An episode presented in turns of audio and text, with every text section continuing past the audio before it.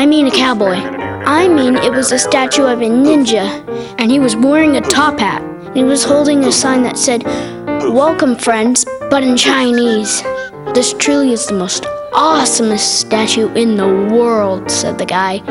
So he tried to take the statue into his house, but it wouldn't fit through the door. He was really upset that the most awesomest statue in the world wouldn't fit in his awesome house, but in the end, the guy couldn't take it anymore, so he blew up his house. Then he built a new house around the awesomest statue in the world. When he was finished, he realized his house had never actually been awesome, but now it really was awesome. "Thanks, statue," said the guy. The moral of the story is, when you rearrange your life around truth, everything else makes sense. Or don't just assume your house is awesome if it doesn't have a ninja statue. Father, thank you for simple truth. Sometimes it's the silliest and it's the simplest that actually speaks loudly. Father, we thank you for the truth of who you are, the truth of your word. I pray that as we begin our journey through Matthew five through seven, and as we talk about where we're going to be going, Father, and as we open up your word tonight, I pray that burning coals would touch my lips, that you would hide me in the cleft of the rock. For, Father, I, as you well know, am chief of sinners, and I need your burning coals to touch my lips, that I could even be worthy to open your word. So I pray that you hide me, and only you and you alone would speak tonight. I pray that you would wash away from my mind any words that, that I would want to say that are my own, and that only what you would want would be said for your glory and for our good. Oh, Father, I love you. It's in your Son's name we pray. Amen. Silly, but it is profoundly true. The moral of the story is, when you rearrange your life around truth, everything makes sense. Or, don't just assume your house is awesome if it doesn't have a ninja statue. Life on this earth presents us with two options, two possible ways to arrange our life. And in the next nine weeks, we're going to have an opportunity to rearrange our lives around an awesome truth, an eternal reality that will cause everything else in our life to finally make sense.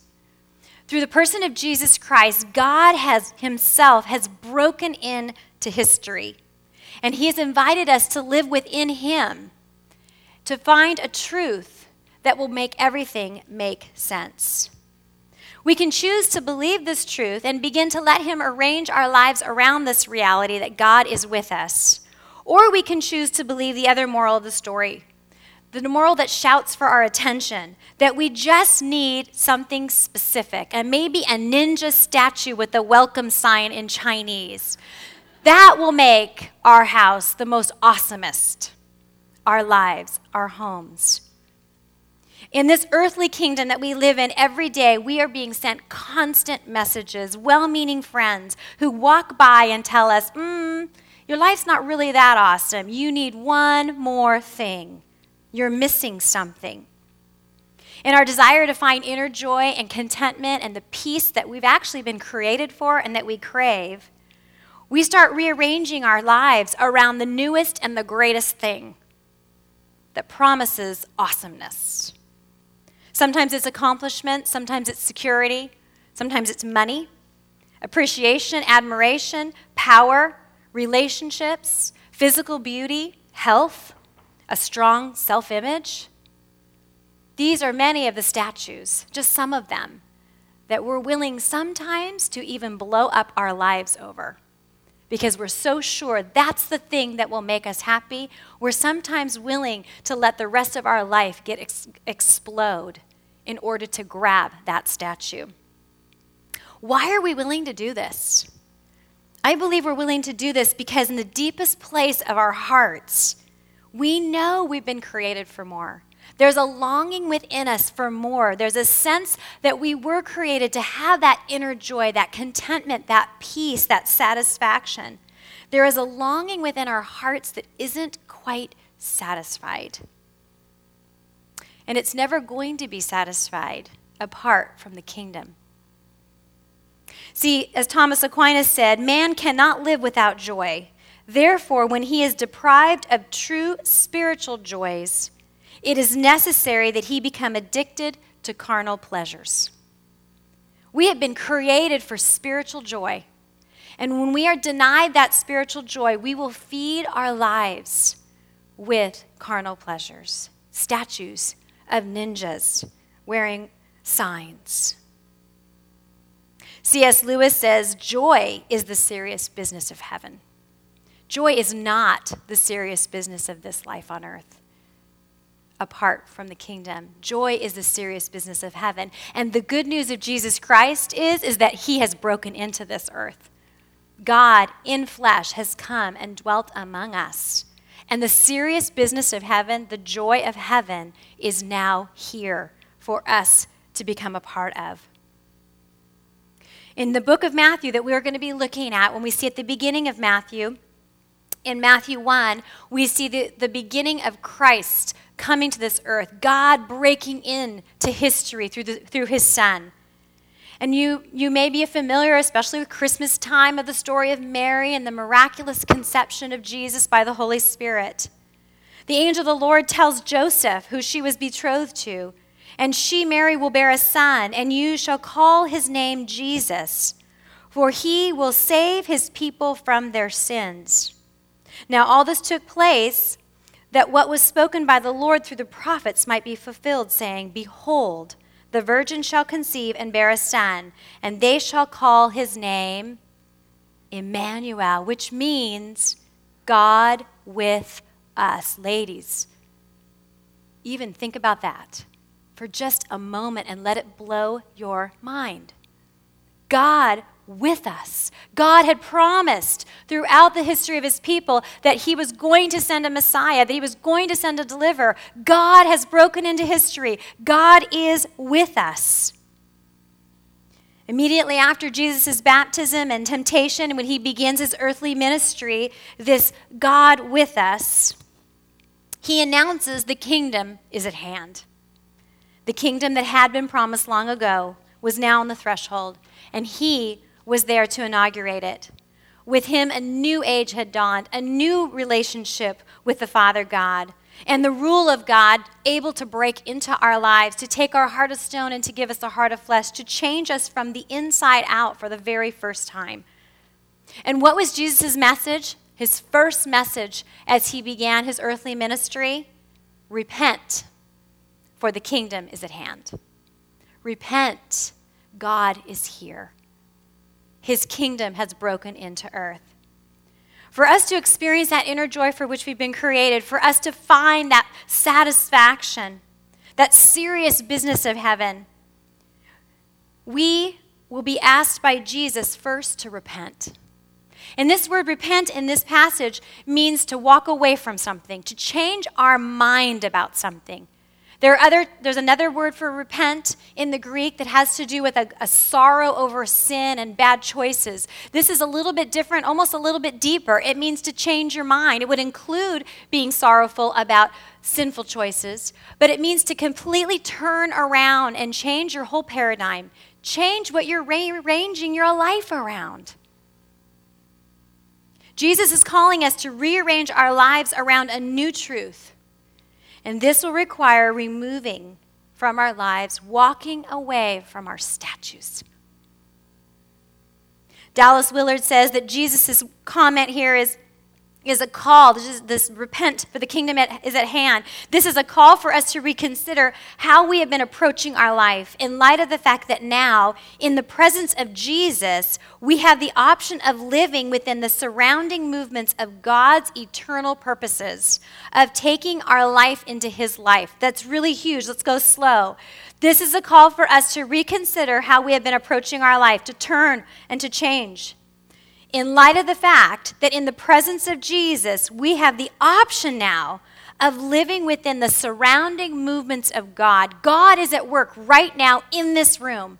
And we have the option now, because of Jesus Christ, because of his death on the cross and the gift of his Holy Spirit, we now have the option to jump in and join God in what he is doing here on earth. It's just amazing to have eternal purpose for our life, of taking our life into his life. Talk about a truth to arrange your life around that will cause everything to make sense. We get to live within the surrounding movements of God, to experience the inner joy for which we have been created. But again, this means we will have to walk away from our statues, our pursuit of statues, and the things that we have previously arranged our life around. We have to allow our queendom to be overthrown, to enter the kingdom. So I think it's really helpful for us to look at Matthew four and to look at the things that Jesus asked his original hearers to turn from, because we're no different. There's nothing new under the sun, Ecclesiastes tells us. Mankind is the very same as he was when he was created. And I think that we will see within Jesus' original hearers our own statues, our own call to repent. First, we see that Jesus calls people to repent from themselves, from their plans, from what they thought their life should be, their five-year, ten-year, twenty-year plan. Matthew four, eighteen through nineteen, while walking by the Sea of Galilee, Jesus saw two brothers, Simon, who is called Peter, and Andrew, his brother, casting a net into the sea, for they were fishermen. And he said to them, "Follow me, and I will make you fishers of men." Wow. Are you willing to drop your plan, your title, and follow me? Matthew four, twenty-one to twenty-two, and going on from there, he saw two other brothers, James the son of Zebedee and John his brother, in the boat with Zebedee their father, mending their nets, and he called them. Immediately they left the boat and their father, and they followed him. These men walked away from their identity. They walked away from their plan. And as you look through the pages of the Gospels, you will find that God's plan for them was so much larger than their own and so much greater. Jesus asked them to walk away from their self-determination, again, their plan for themselves. We cannot experience God's eternal purposes if we're stuck on our material purposes. We will not experience God's eternal purposes if we are stuck in our material purposes. We will limit God, and we will miss out on the movement of his kingdom right here and right around us. Sometimes he doesn't change our five-year, ten-year, twenty-year plan. Sometimes he just empowers it and makes it completely more alive and powerful. And sometimes he changes the plan completely, but it's always for our glory, for his glory and our good. So this repent here is a call to turn from arranging our lives around our accomplishments, our titles, to turn away from the lie that our plan for our life will make our life awesome. To turn away from the lie that our plan for our life will make our life awesome. Only God's plan for your life will make your life awesome. He asked them to turn from self. He also asked them to turn from sin and self-righteousness. And we're going to see this a lot in Matthew five through seven. Matthew four, twenty-three a, and Jesus went through all of Galilee, teaching in the synagogues and proclaiming the gospel of the kingdom. And what was the gospel? The good news. Gospel means good news. What was the good news of the kingdom? This is an amazing kingdom. God has broken into earth. But guess what? Unless your righteousness exceeds the scribes and the Pharisees, you can't enter into it. Ouch, that's bad news. I don't know about you guys, but that's bad news. Now, Pharisees and, and Sadducees were the religious leaders of the day. They were the top dogs. They were the most respected in the community. They were the most devout, set apart, holy. It's like Billy Graham, Mother Teresa, and Lee Strobel all wrapped into one. I mean, they had apologetics and compassion and evangelism. They were the religious leaders. And Jesus is saying, this is the good news of the kingdom. You got to be better than these guys, and then you can come on in. Bad news. Good news. I have died, and I have fulfilled perfection. And I will give you my spirit so that your righteousness will exceed them, because it will be a righteousness of the heart. An inner change, a heart of flesh for a heart of stone, instead of a bunch of good deeds that make you look good on the outside. This is what he asks us to turn away from is self-righteousness. I love that the Holy Spirit is our disturber before he is our comforter. You can't do it, but I can.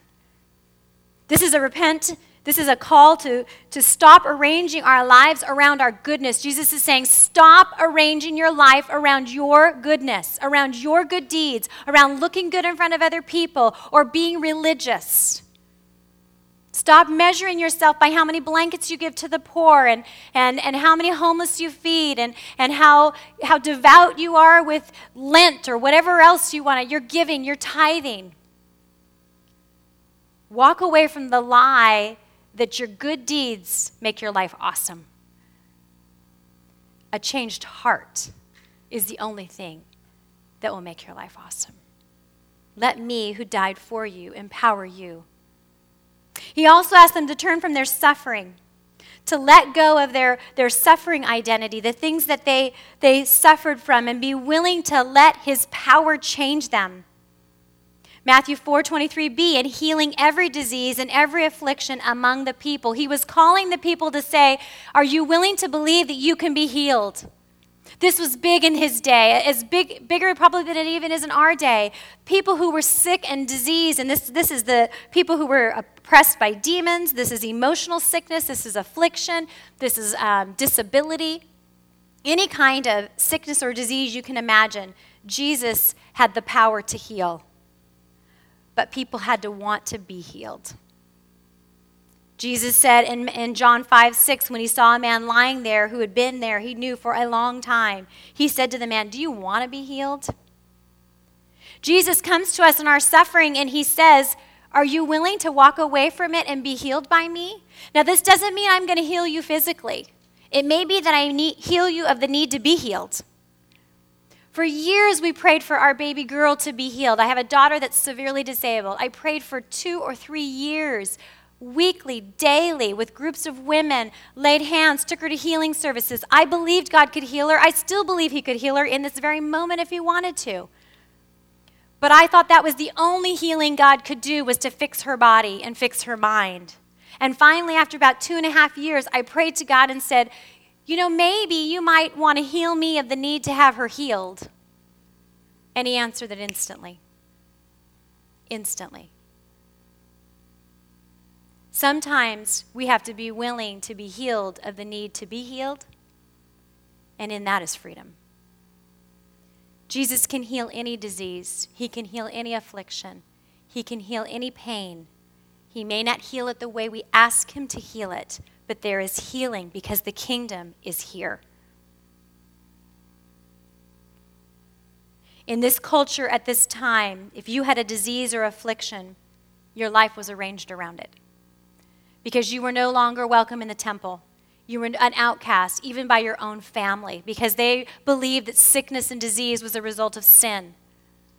And you'll see that in your study this week, that those who Jesus healed were the, were the, were the spiritual zeros of his society because they were assumed to be sinners for their sickness. It was their identity. They had no hope. They had no future. Ladies, we don't live in a culture quite that extreme, but we are often tempted to let our suffering become our identity. We are often allow whatever it is that pains us, whether it's emotional, physical, or spiritual, to consume us. And Jesus is asking us, are we willing to repent of that? Are we willing to repent of our brokenness being our identity and letting our identity be instead in Christ? See, Jesus is calling us to repent, to stop arranging our lives around what we think of ourselves, to turn away from the lie that we are forever stuck being what we've always been. We are not stuck being what we've always been. Again, he may not miraculously heal you of what ails you, but he can heal your heart, your attitude, your perspective. So these are how he wants to overthrow us. And then he wants to bring us into that kingdom. From queendom to kingdom, because the kingdom of heaven is at hand. And this is so amazing that he can overthrow our suffering and he can instead give us sweetness. We can experience God's presence. We can experience that sweetness, that contentment, that peace that I felt the day I finally said, Lord, can you just heal me of the need to have her healed instead? What a sweetness came that day. And what we'll see as we study this Matthew five through seven is that Jesus taught in the midst of raw humanity. He was among the most despised, the most outcasted, and they hung on his every word. He used a show-and-tell method of teaching when he taught. Nobody needed a pencil to write it down because he was at work as he spoke. Nobody during the, I, I can guarantee you that when Jesus spoke the words in Matthew five through seven, no one took notes. They didn't need to take notes because what he was saying was happening right in front of them. There was evidence that God is real. In Luke four eighteen, Jesus said, the Spirit of the Lord is upon me because he has anointed me to proclaim good news to the poor. He has sent me to proclaim liberty to the captives and recovering of sight to the blind, to set liberty those who are oppressed, to proclaim the year of the Lord's favor. The serious business of heaven has broken into earth. When I first became a believer, I was in high school. And I used to I used to kind of assuage my doubts. You know, you have those doubts. I, every once in a while I think, am I in a cult? What do I believe? Why do I believe this? And, and was I just having a weak moment and people throw that stuff out at you like, oh, it's just a crutch. And, and of course, my parents wanted to um, institutionalize me because they did think I was in a cult. And when I had all those doubts, I knew enough about the faith and I had read enough to know that all of those who were the closest to Jesus either died a martyr's death or were willing to die a martyr's death. I mean, John's the only one, and he was he was isolated on an island for his faith. But the rest of the disciples, those who were closest to him, that followed him and were a part of his earthly ministry, they all died a martyr's death. Some of them were, were crucified, even crucified upside down, speared. I mean, if you look at the history, you can see how these men willingly died. And all they had to say was, Uncle, Jesus wasn't God. That's all they had to say. In fact, people wanted them to say that so they could dispel the the way, the truth that was that was flying through through the uh, through the people. And so this used to bring me great comfort when I would have my doubts. I would think, well, gosh, if they were willing to die for it, it's got to be true. Well, you know what, ladies? I don't need that anymore. Now that I've been a believer for a bazillion years, I won't tell you how old I am now, I have gotten to see evidence that God is alive in my own lifetime. I don't have to look back at history and say God is alive because Peter was willing to be crucified upside down for him. I now know God is alive because of Melanie. I know God's alive because of Renee. I know God's alive because of Helene. I know God's alive because of Deanna. I know God's alive because of Sharon and Jordan and Diana, and the list goes on. Lori Scott, I'm looking at her. I have seen God work in your lives in ways that are only explained by the Spirit. I have seen the blind see, blinded by sin, see the truth of the gospel, and their lives change. Shauna, where is she? Shauna. It's just amazing to me. God is real. I have seen broken hearts that look like they could never mend, mend. Only God can do that. That's much harder than somebody lame walking, isn't it? I have seen broken people become whole, at least partly whole. I mean, we'll only experience complete wholeness in eternity, right? But miracles before my very eyes, as God has privileged me to walk with some of you. And I am so grateful for your lives and for how they evidence this reality. Ladies, there's women at your table right now that are these same people that Jesus healed. And you have this incredible experience, this incredible opportunity, if you take it, to know these women and to know that God is alive, that he has broken into history, and to know it because you are going to see people who are once stuck in suffering now experiencing sweetness. Are they all fixed? No. Did they all get Cinderella happy endings? No. But they're experiencing the healing power of the serious business of heaven breaking in to their lives. These lives proclaim the year of our Lord's favor. What about ours? What about yours? What about mine? Their lives ask me, what about mine? Many of us have to look back to see evidence that we're God's. God doesn't want us to look back. He wants us to know today because we have turned and we've allowed him to invade us and change us. You know that bumper sticker that says, Christians aren't perfect, just forgiven? Now, if you have this on your car, I don't mean to insult you, but that one bothers me. We are more than just forgiven. First of all, I don't like the word just. Forgiven's pretty huge. We aren't perfect. I'll, I'll agree with that part. But we are so much more than forgiven. First of all, forgiven's huge. But we have more than that. We have the presence of God in our life every day if we choose to step in it. Dallas Willard, I love the way he puts it. He says, does Jesus only enable me to make the cut when I die? Or to know what to protest or how to vote or agitate or organize? It is good to know that when I die, all will be well. But is there any good news for life? If I had to choose, I would rather have a car that runs good instead of insurance on one that doesn't. Isn't that Christians are perfect, just forgiven? Don't you want more than just insurance on a car that's not running well? We settle for salvation, which is an incredible gift. But we're asking the question, what about now? Well, the kingdom is here. It is here. So God wants to overthrow our suffering and bring us to sweetness. He also wants to overthrow our self-determination and bring us to surrender, to experience his kingdom purposes, not just his power in our life or his presence, but his purposes. And his purposes for us are bigger than they are we have for ourselves. And these purposes are outlined in Matthew five through seven. It is the most complete list of God's purposes for you. It is incredible. But for us to really experience God's purpose in our life, we have got to resist taking apart Matthew five through seven, picking and choosing which parts we like. We will make it too small. Many of you are like, I'm going the week we talk about judge not lest you be judged. But I'll stay home on the week about lust or anxiety or worry. We have to be so careful not to take Matthew five through seven apart and just take the parts we like. It will be too small.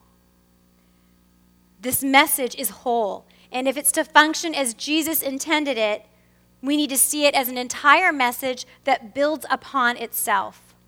Otherwise, we'll just turn it into our new fishery, fishing project, our new life plan.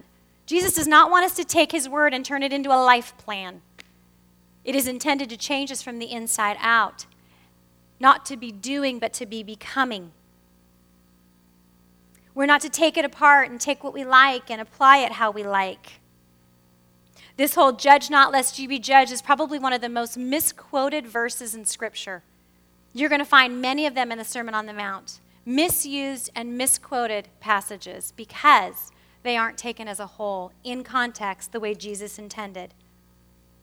They are heard with our own ideas in mind, and each pearl of wisdom is just lost. The Sermon on the Mount is a musical composition. It's a symphony, and it's intended to be heard in its entirety. And ladies, can I tell you that the first two weeks are the most important in your lesson? You're going to hate me this week. You're going to say it's hard. Resist the temptation to whine. But it's foundational. The Beatitudes are foundational. If we don't get those, then we might as well stop reading. We have to get it. So plow through it. Do your best. If you don't understand a question, draw a line through it and say, Patty's crazy. But keep moving through it. God will show you. It may be one question a day that God will speak to you through one passage, and that's all right. Just keep plowing through it and ask God to reveal to you what he wants you to see, and then, and then take it in. Let him transform you with it. So we have to resist taking it apart, and we have to resist doing it instead of being it. Oh gosh, we so much just do want a plan. We want to take Matthew five through seven and turn it into a plan. God doesn't want us to do something. He wants us to become something. The most disastrous and common practice is to see the Sermon on the Mount as a bunch of new laws. It's not a bunch of new laws. We will become self-sufficient and self-righteous Pharisees if we turn it into a bunch of new laws. Or we will become so disillusioned by how challenging it is that we will walk away and stop showing up.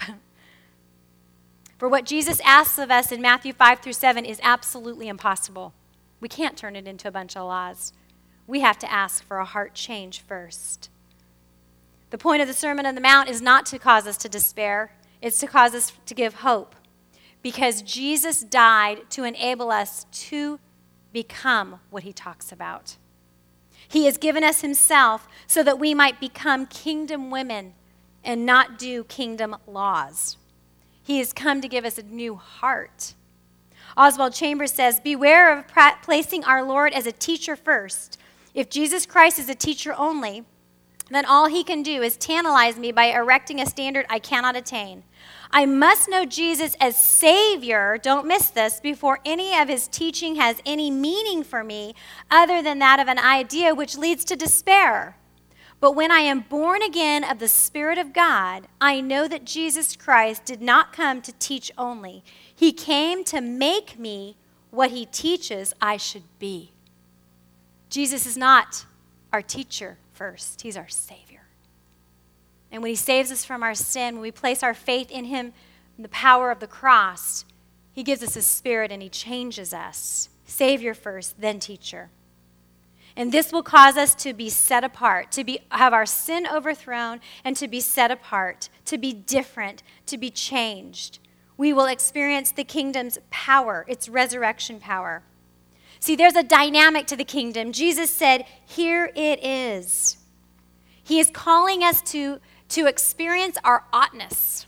I love that word. Have you ever heard that word before? Do you know that you have an oughtness? You were created for something. You were created to be something. You have an oughtness.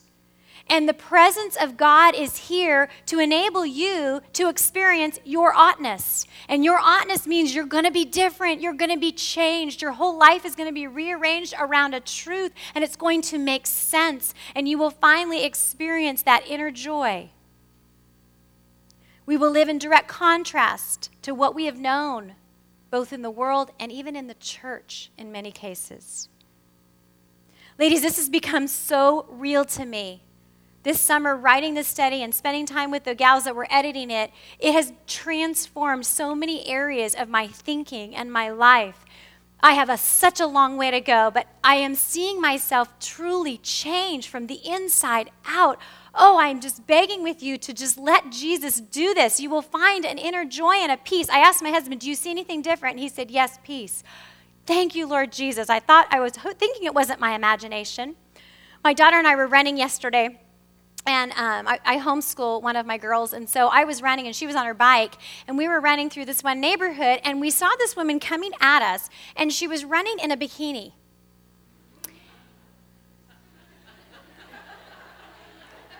And my first thought was what you were all thinking. And then the Lord just, it was instant. I didn't even get to harbor it. I didn't even get to judge her. I didn't even get to go. D- it was like the Lord immediately just said, "Don't even go there, honey. I have changed you for this purpose." And so in my mind, I'm thinking, eczema. She has eczema and she needs vitamin D for her skin. It was a holy moment. Oh, ladies, I have such a long way to go. You know, the next minute, I cut somebody off driving.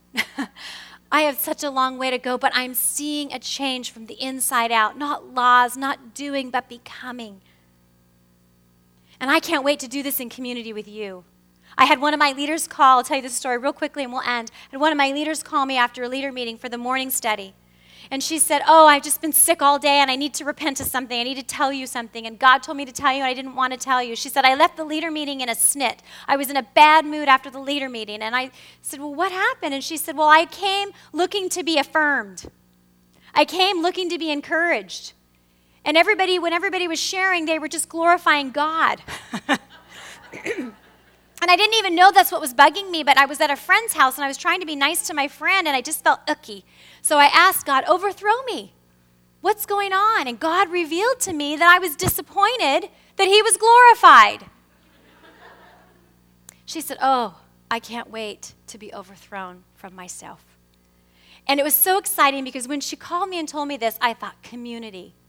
I cannot wait to be overthrown with you. It is going to be so much more to do this in community, to be overthrown, to share with each other the ways in which God is working on us.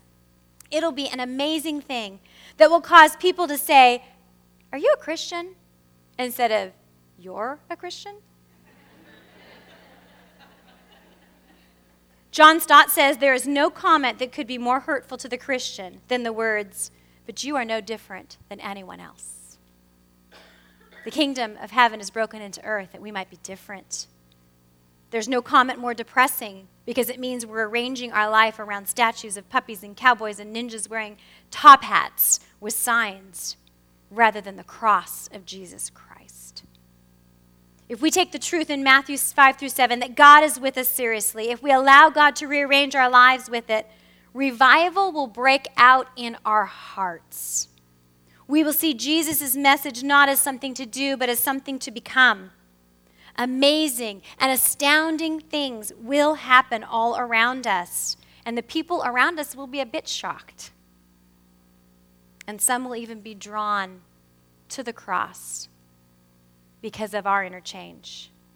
C S Lewis says in Mere Christianity, enemy-occupied territory, that's what this world is. Christianity is the story of how the rightful king has landed, you might say landed in disguise, and is calling us to take part in a great campaign of sabotage. Do you love that? Jesus is speaking. He has landed. Some might say in disguise. And he's calling you and I into a great campaign of sabotage. He's speaking. Are we listening? Seeing the crowds, Jesus went up on the mountain. And when he sat down, his disciples came to him. And he opened his mouth and taught them, saying. Those are the opening words to the Sermon on the Mount. Ladies, he sees us. He sees us as the crowd. He's on the hill. He's opened his mouth. Are we going to listen? Let's pray. Father, I pray for your glory and for our good to become the oughtness you have created us to be, to experience the serious business of heaven. I pray that you, by your Spirit, will enable us to listen with our hearts. In Jesus' name, amen.